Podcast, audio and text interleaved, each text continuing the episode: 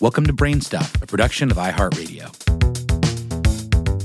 Hey, Brainstuff, I'm Lauren Vogelbaum, and this is another episode from our archives. The one dependable thing about diet fads is that they're sure to rear up at the beginning of the year. Today's classic regards a recent one that involves eating activated charcoal. Is that a good idea, and why are people doing it? Hey, Brainstuff, Lauren Vogelbaum here. Maybe you don't cringe at charcoal concoctions that turn your teeth temporarily black in the pursuit of a gleaming smile. But charcoal smoothies? If a line must be drawn, perhaps swilling a thick, earthy smoothie with the unappealing hue of a mud puddle presents just such an opportunity. Activated charcoal, the same stuff left over after you grill a steak, is making its way into everything from smoothies and juices to pasta and bread. It's widely touted as having detoxifying properties, and in some cases, this is true. You'll find activated charcoal in water filters, toothpastes, and facial cleansers, where it does trap pollutants.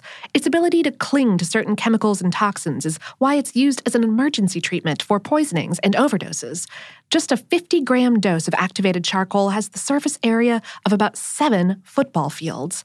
That's a lot of little nooks and crannies that can be used for adsorption, all created by the high heat burning of wood or coconut to create an ingestible carbon. And yes, I said adsorb, not absorb. Absorption is what happens when something soaks in. Adsorption is what happens when something sticks on. Because of all of those crevices in activated charcoal, you might say that its surface is molecularly sticky, though certainly the word absorb is fine to use colloquially. Activated charcoal's superpowers are, however, relegated to the digestive tract. Sure, it can work as a powerful deep cleaner on surfaces like teeth and skin, but it really shines by trapping poisons anywhere along the journey from ingestion to expulsion. There are misguided assumptions fueling the charcoal taking trend, though, including the idea that the substance can absorb any so called toxin in the body to improve your overall health.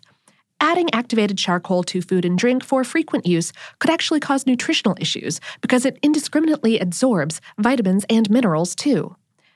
Nutritionist Pip Reed told the Huffington Post activated charcoal doesn't decipher between toxins and good nutrients, so taking it too regularly or with food means that the charcoal will also absorb the nutrients in your system. The same goes with any medications you take. We recommend due skepticism about any nutritional trend that promises to detoxify you. Your digestive system and liver do an excellent job of that already, and frequently, the best way to keep yourself detoxified is to eat a balanced diet of vegetables and proteins to keep those systems working well. I know that's less Instagrammable, but it's more scientifically accurate.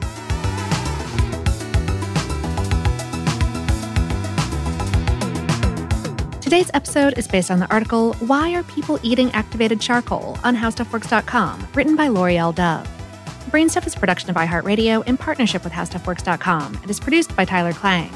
For more podcasts from iHeartRadio, visit the iHeartRadio app, Apple Podcasts, or wherever you listen to your favorite shows.